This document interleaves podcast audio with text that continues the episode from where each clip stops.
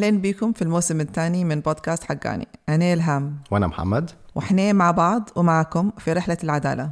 في الموسم هذا حنتكلموا في موضوع التعذيب من خلال قصة حقيقية. اتوقعوا مننا حوار صريح قصص حقيقية وأسئلة أكثر من أجوبة وعرض بعض الحلول. وهذا كله بأسلوب حقاني. حقاني. نبدو؟ يلا. تنبيه. في الحلقة هذه في وصف لمشاهد عنيفة وتعذيب. ممكن تأثر فيك. لو قررت تسمع رجاء فكر في استخدام سماعات خاصة لو جنبك أطفال. إحنا هيك وصلنا للمحطة الأخيرة في رحلتنا. تكلمنا على أساليب التعذيب وأغراضها والضمانات ضدها ومن هم المسؤولين. لكن تو خلينا نتكلموا على الوصول للعدالة للأشخاص اللي تعذبوا. وفي الحلقة دي هنشوف أشكال العدالة. آه، ومن ضمن طبعا في طبعا أشكال العدالة اللي هو العدالة الجنائية ولكن طبعا في الجزء اللي هو إعادة التأهيل النفسي أو الدعم النفسي.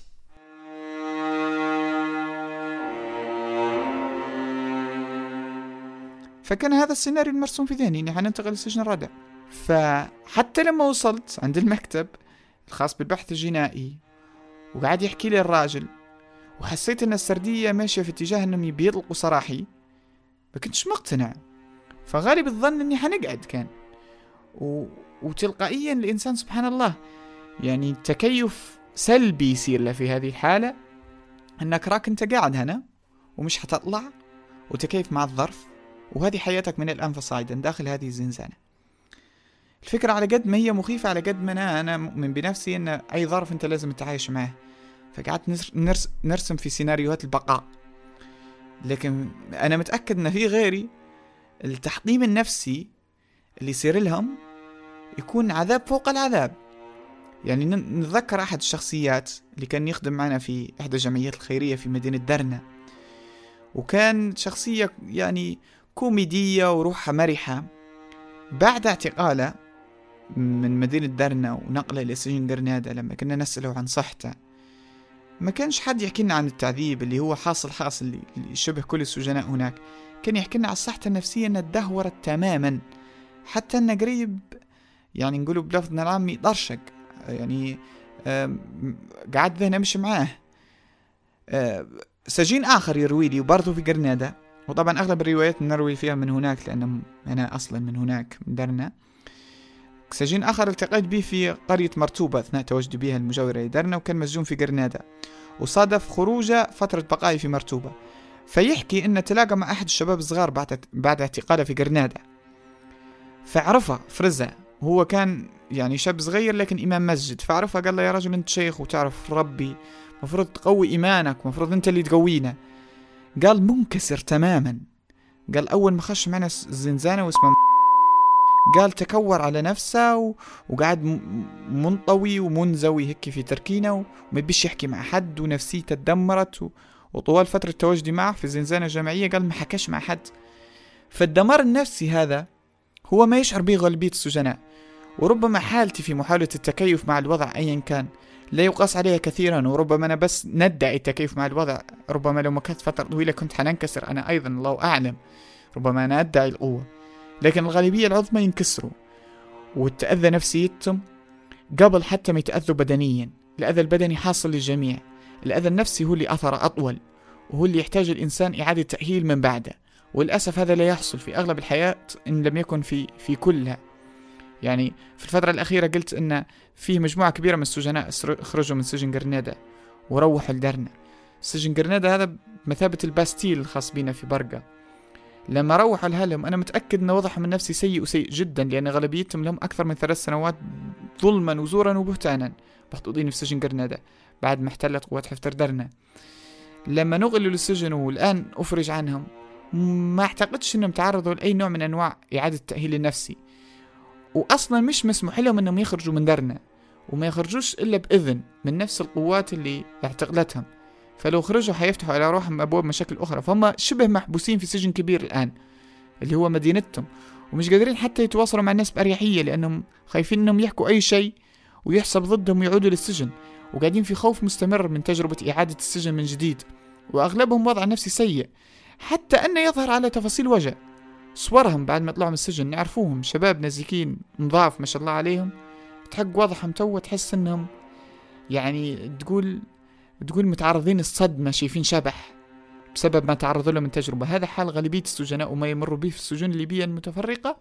وللأسف ما فيش أي نوع من أنواع إعادة التأهيل أو إعادة البرمجة لإدماج هؤلاء اللي تعرضوا لتجارب سيئة. في المجتمع من جديد خصوصا وأن من يشرف على المناطق اللي هم يسكنوا فيها هم نفس الأشخاص اللي على يديهم هم الأشخاص المواطنين تعرضوا للتعذيب. فهذه بازل وريدل يصعب حلها.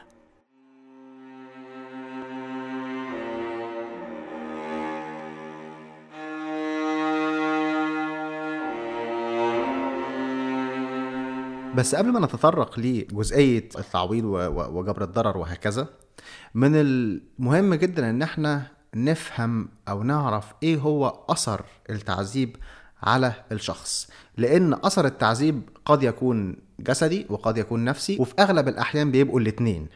ولازم نفهم مدى الضرر اللي سببه التعذيب. وآثر تاني اللي نشوفه فيه اللي مرات ما نتكلموش عليه بكل في مجتمعاتنا اللي هو الأثر على المدى الطويل على الشخص نفسه لكن حتى على أسرته وعلى الإطار الأوسع في المجتمع بتاعه.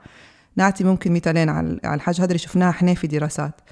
الأولى أن نشوفه في زيادة في العنف المنزلي في الحالات اللي يرجع شخص من مكان كان هو فيه معذب وما تمتش إعادة تأهيله بطريقة سليمة. حاجة تانية نشوف فيها لما ما يكونش في برنامج لإعادة التأهيل أو لجبر الضرر على مستوى الدولة يكون مدعوم بطريقة سليمة الشخص يبدأ يدور في علاج لنفسه.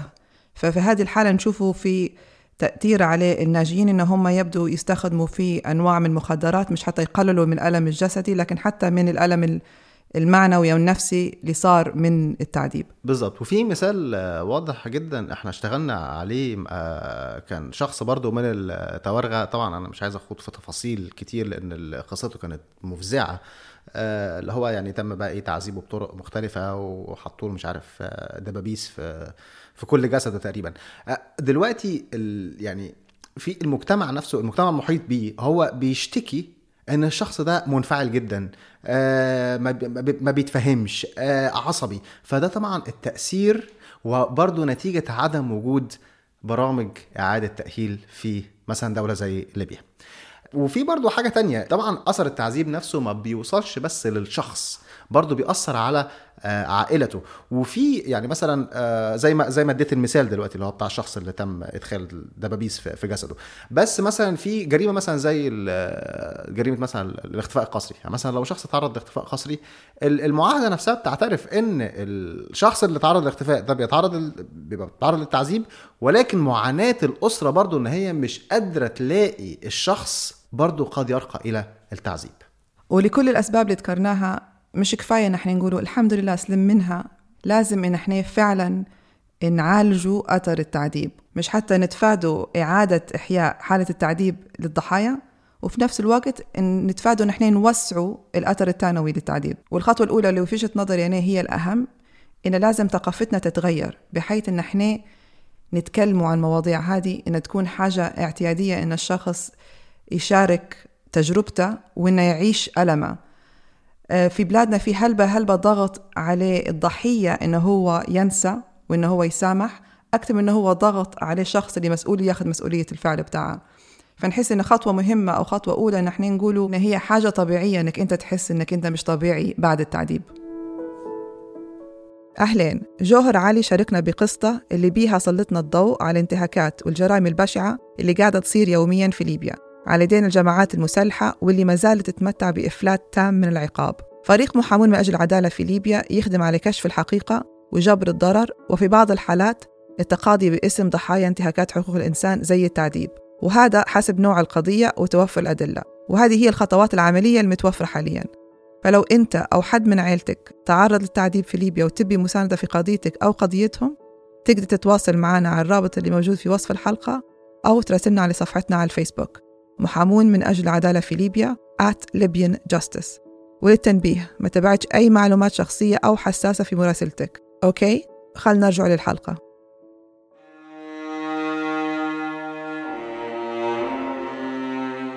صعب نتصور الشكل المثالي للعدالة ولكن لأفترض ذلك وأتخيله الآن أعتقد أن العدالة تتمثل في أني نرفع قضية ضد الجهة اللي قامت بالانتهاك.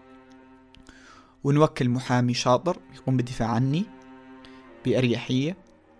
نوفر له كل ما يمكن من حقائق متواجدة لدي ليستعملها في المرافعة. آه، يتم تداول القضية في القضاء العادل ويتم إدانة الجناة من المسؤولين على هذا الجهاز ومن الأشخاص مرتكبي هذا الجرم بالواحد. كل من كان جزء من عملية التعذيب هذه لي ولغيري لأن هذا الباب يفتح بوابة أكبر. ولو تم التحقيق في جرائم هذه الجهة والانتهاكات التي تقوم بها داخل السجن اللي أنا كنت فيه وداخل غيره من السجون فحتما ستفتح ملفات كثيرة. أعتقد أن الأمر هذا حيؤدي إلى إقفال هذا السجن والإفراج عن كثير من السجناء.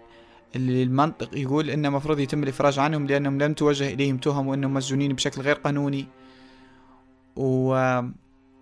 وحيتم إيداع الجناة هؤلاء في السجون عوضا عن المسجونين المظلومين في الوقت الحالي.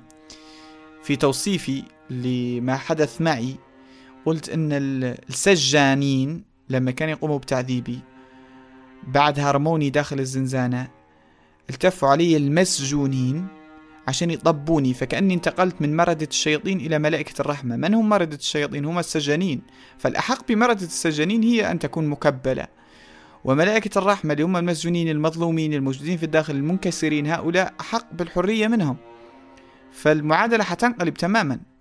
في عالم موازي عادل كان حيتم سجن الجنال المجرمين وهم السجانين والإفراج عن المسجونين وتعويضهم سواء كان ماديا أم معنويا ومحاولة إعادة الحياة لهم كما يجب أن تكون. تجربة السجن ما هيش سهلة تجربة التعذيب حتما ما هيش سهلة. ففي عالم موازي فيه عدالة كان حتكون حياة المسجونين المعذبين الآن أفضل مما هي عليه. حياة فيها جبر ضرر وجبر كسر تعرضوا قد يساهم بشكل كبير في إعادة الحياة الآمنة الطبيعية المطمئنة لعديد السجناء. وقد أكون أنا أحدهم وقد أكون أنا تغلبت على ما حدث معي بشكل كبير. ولكن أتمنى فعليا أن يتغلب غيري على ما مر به خصوصا وأن الظروف أحيانا قد لا تكون في صفهم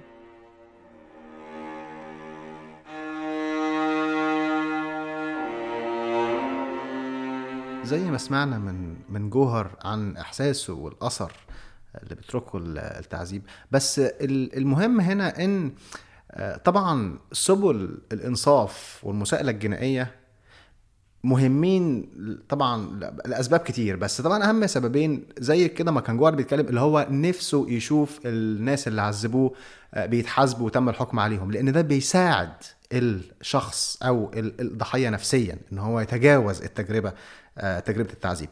وطبعا آه، السبب الثاني اللي هو طبعا لازم اللي ارتكب التعذيب ده يتم مساءلته جنائيا. وطبعا دي بقى الحاجة اللي هنتطرق لها دلوقتي. وفي قاعدة أساسية في قواعد العدالة إن هي مفروض العدالة تكون مقربة للضحية ومقربة للفعل. ففي وضع قضية جوهر والأمثلة الثانية اللي تكلمنا عليها إنه يكون التقاضي أو يكون المساءلة في داخل ليبيا. بس في الوضع هذا مش متاح في ليبيا. هذا مش معناها إن إحنا ما نخدموش على الموضوع هذا. في حاجتين ممكن نديروها. الأولى إن نوثقوا بحيث إن في يوم من الأيامات لما تكون في مجال للتقاضي في ليبيا نكونوا جاهزين. واحدة من الحاجات اللي نخلوها في بالنا إن جريمة التعذيب ما تسقطش مع مرور الوقت. فهذا معناها في أي وقت اللي يكون عندنا الفرصة إن إحنا نتقاضوا في ليبيا نكونوا جاهزين مش حتنقوموا بهذا. آه بس مش معنى كده إن مفيش أي سبل إنصاف آه، ممكن نسلكها. آه لا في طبعا سبل إنصاف آه على المستوى الدولي أو الإقليمي.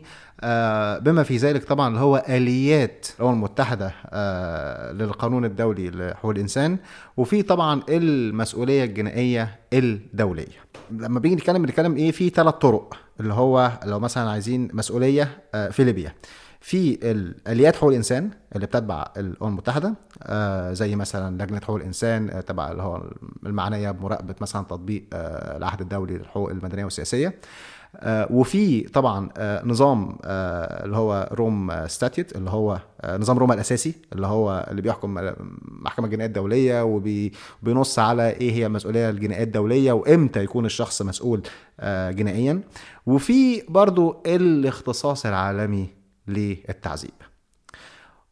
فطبعا إحنا هنا بنتكلم على طرق مختلفة ممكن الشخص يسلكها لتحقيق العدالة. خلينا نضرب كل واحدة بطريقة موجزة بس اللي بنقولها حتى هو أنا مش لازم تختار بيناتهم مرات تقدر إن أنت قضية واحدة يعني تمشي بها لعدة طرق. بس خلينا نبدأ بالأولى لما نتكلموا على آليات الإنصاف اللي هي موجودة على مستوى قانون حقوق الإنسان الدولي اللي هي يكون معظمها يا إما تحت في حالة ليبيا يا إما تحت الأمم المتحدة أو الاتحاد الأفريقي. بس حنركزوا في موضوع الأمم المتحدة. في هالبناس يقللوا من قيمة هذه الآليات لأن في آخر الأمر مش حيكون في شخص ينحبس من وراها أو يتساءل جنائيا من وراها في الإطار الدولي. لأن هم الآليات هدوما يخاطبوا الدولة بطريقة مباشرة ما يخاطبوش لأفراد محددة. فعلاش هذه مهمة؟ أولا فيها نوع من الإنصاف لأن في اعتراف على مستوى دولي إن ليبيا أو الدولة المعنية مقصرة في واجباتها وغلطت. الحاجة الثانية اللي هي مرات تكون حل عملي لأن مش حتى أنت تخش في القانون الجنائي الأدلة لازم تكون قوية ومرات تحتاج أدلة أكثر من اللي عندك. فإحنا كحقوقيين بنقولوا أوكي مش معناها أنا لو ما عندناش أدلة كفاية للمستوى الجنائي نحن نتخلوا على القضية. لا أنا في ممكن تمشي لآليات حقوق الإنسان اللي هي معاييرها شوية مرنة أكثر في في التعامل وإنك أنت ممكن برضه تنصف الضحية عن الطريق هذا.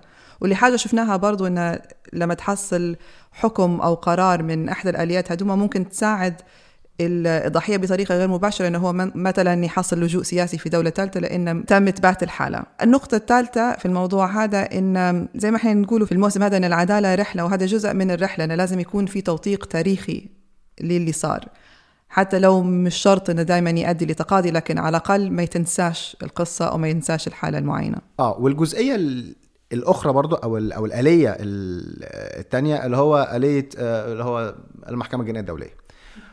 آه أنا عارف انت بتبتسمي ليه آه بس هي في الأول وفي الآخر المحكمة الجنائية الدولية آه ليها يعني نظام بتشتغل بيه وبتبص على جرائم آه محددة. ومن المهم إن إحنا متى توفر لدينا معلومات إن إحنا عندنا معلومات على إن في تعذيب يرتكب على نطاق واسع في الدولة أو ممنهج ممكن اللي هو المحكمه الجنائيه الدوليه يبقى ليها اختصاص في هذه الجرائم وهيكون مفيد إن نمدهم بالمعلومات. على الأقل بنعمل الواجب اللي علينا بغض النظر عن عمل المحكمة.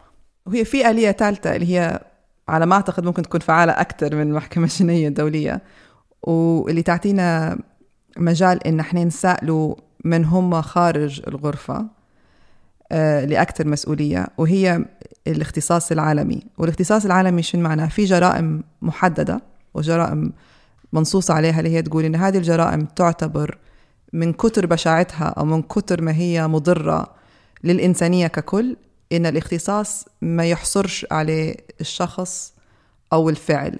إن مش لازم إن لا يكون عندك اختصاص إن هذا الشخص من دولتك أو الفعل قام في دولتك. إن لا أي شخص في أي جهة في العالم قام بإحدى هذه الأفعال يعتبر أنت كدولة عندها اختصاص عالمي تقدر تسائل الشخص هذا. وواحدة من الجرائم اللي في إطار الاختصاص العالمي هي جريمة التعذيب. ولو نرجع محمد لأول حلقة لما نتكلموا على تعريف التعذيب وعلاش مهم إن إحنا نكون واضحين ودقيقين فيه هذا علاش؟ لأن لما نخش في التعريف تحت إطار التعذيب ومش سوء المعاملة يفتح لنا مجال التقاضي في آليات كثيرة وهذا علاش الدول مصرة إن لإعادة التعريف. فهذا علاش الحل يعني نربطه لبداية قصتنا هذه. وعلاش هذا مهم؟ لأن لما معاش في مشكلة الاختصاص تقدر أنت تختار الدول اللي تعرفها فعالة في الموضوع هذا وتبدأ تفتح ملفات أو تبدأ تفتح تحريات في المواضيع هذه في الآليات اللي موجودة عندهم. ممكن أحسن مثال نقدر نعطوه اللي كان فعلا شفنا فيه مساءلة وقضية كاملة وحكم كان ضد رئيس تشيلي بينوشي لما كان يجي بعد ما تم ال- فترته كرئيس الدولة كان يجي هلبة لبريطانيا يتعالج. ففي واحد من رحلاته بتاع العلاج ملف قدم عليه وتم فعلا القبض عليه ومسا... ومحاسبته والحكم عليه. ما نتكلموش عليه عشان صار بعدين إنه هو على خاطر كبر سنه ووضع الصحي وكذا. بغض النظر عن ان هو تم إطلاق سراحه. بالضبط فوت هذا كله بس إن المبدأ كان موجود. وشفناه المبدأ يتكرر كم من مرة توا خاصه في إطار سوريا اللي شفنا عدة قضايا تم فتحها في في ألمانيا وفي بلجيكا على ما أعتقد. ففي مجال فعلا الاختصاص العالمي إن إحنا كمجتمع مدني أو كمحامين لضحايا نبدا نفكروا إن كيف ممكن نفعلوا في موضوع التعذيب في ليبيا. طبعا إحنا كلنا متفقين ده هيبقى مطبق جدا على آه، القضية الليبية لأن طبعا في ناس كتير بتهرب أو ناس كتير بتزور دول أوروبية وهكذا.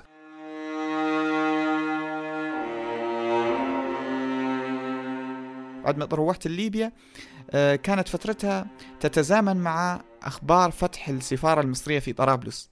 فكان حتى الأهل يعني تخيل أن حتى أهلي في درنا يقولوا لي مرات الدولة الليبية تسلمك لمصر عادي جدا أنت ما تسوى عندهم حتى شيء.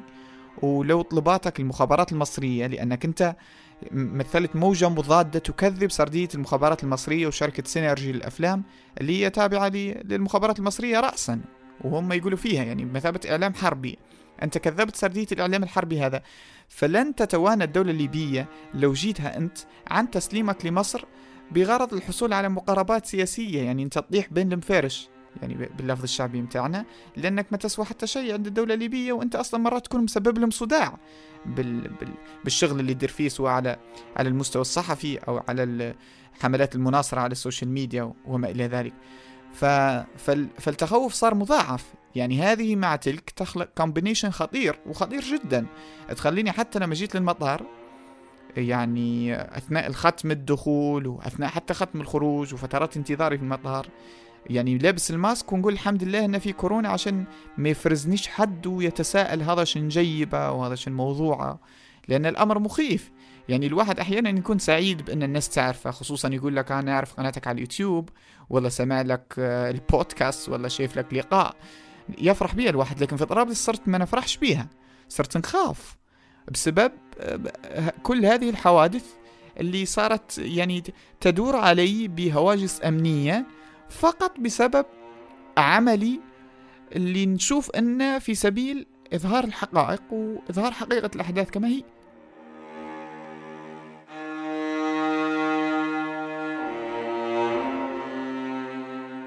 وبمناسبة ال- الإختصاص العالمي يعني أنا مش عايز ألخبط المستمعين بس يعني لما جوهر هنرجع تاني ل- لقضية جوهر وهو كان في جزئية كان بيتكلم فيها عن إن هو كان آه، لما أهله كلموه قالوا له خلي بالك أنت ممكن يتم آه، نقلك لمصر أو ممكن يتم إن هم ينقلوك لمصر وتتعذب هناك أو هكذا اللي هو النقل ما بين الدول. الجزئية اللي أنا بتكلم فيها إن هو القانون الدولي بيمنع أي دولة تنقل شخص لأي دولة أخرى في احتمالية إن الشخص يتم تعذيبه فيها. أرجع تاني للنقطة اللي قلتيها اللي هو ليه مهم تعريف التعذيب؟ عشان برضو الشخص لو في أي احتمالية إن هو لو هيتم ترحيله أو لو هيتم نقله أو هكذا هيتم تعذيبه يبقى في الحالة دي في منع تام من القانون الدولي إن يتم آه، نقله لبلد آه، أخرى. وده برضه نربطه بالولايات المتحدة الأمريكية بتنقل مساجين عشان يتم تعذيبهم لأن في مسؤولية على الدول اللي بتحاول إن هي تخلي مسؤوليتها في مسؤولية إن هم ما ينقلوش أصلا الأشخاص لو هيتم تعذيبهم في البلد اللي هيتم ترحيلهم ليها. في رحلتنا هذا الموسم مع بعض ومع جوهر تعرفنا على معنى التعذيب على حقوقنا على وسائل وصول العدالة والإنصاف وعلى الضمانات اللي تحمينا. شكرا على دعمكم واستماعكم لحقاني وللموسم هذا بالذات. طلب بسيط. لو في حلقة تحس إن شخص عزيز عليك ممكن يستفيد منها شارك رابط الحلقة معه. العدالة رحلة ومشوارنا مستمر. نتلاقوا في الموسم الجاي.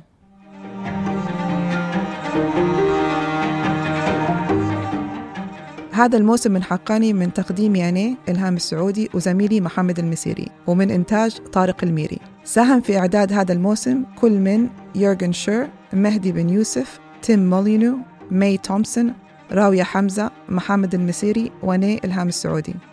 تيسر إعداد هذا الموسم بفضل شراكتنا مع المعهد الدنماركي لمناهضة التعذيب Dignity شجاعة جوهر علي وثقته فينا إن نشاركه قصته أعطت حقاني بصمة إنسانية. جوهر إحنا ممنونين وشاكرين وقصتك تلهمنا.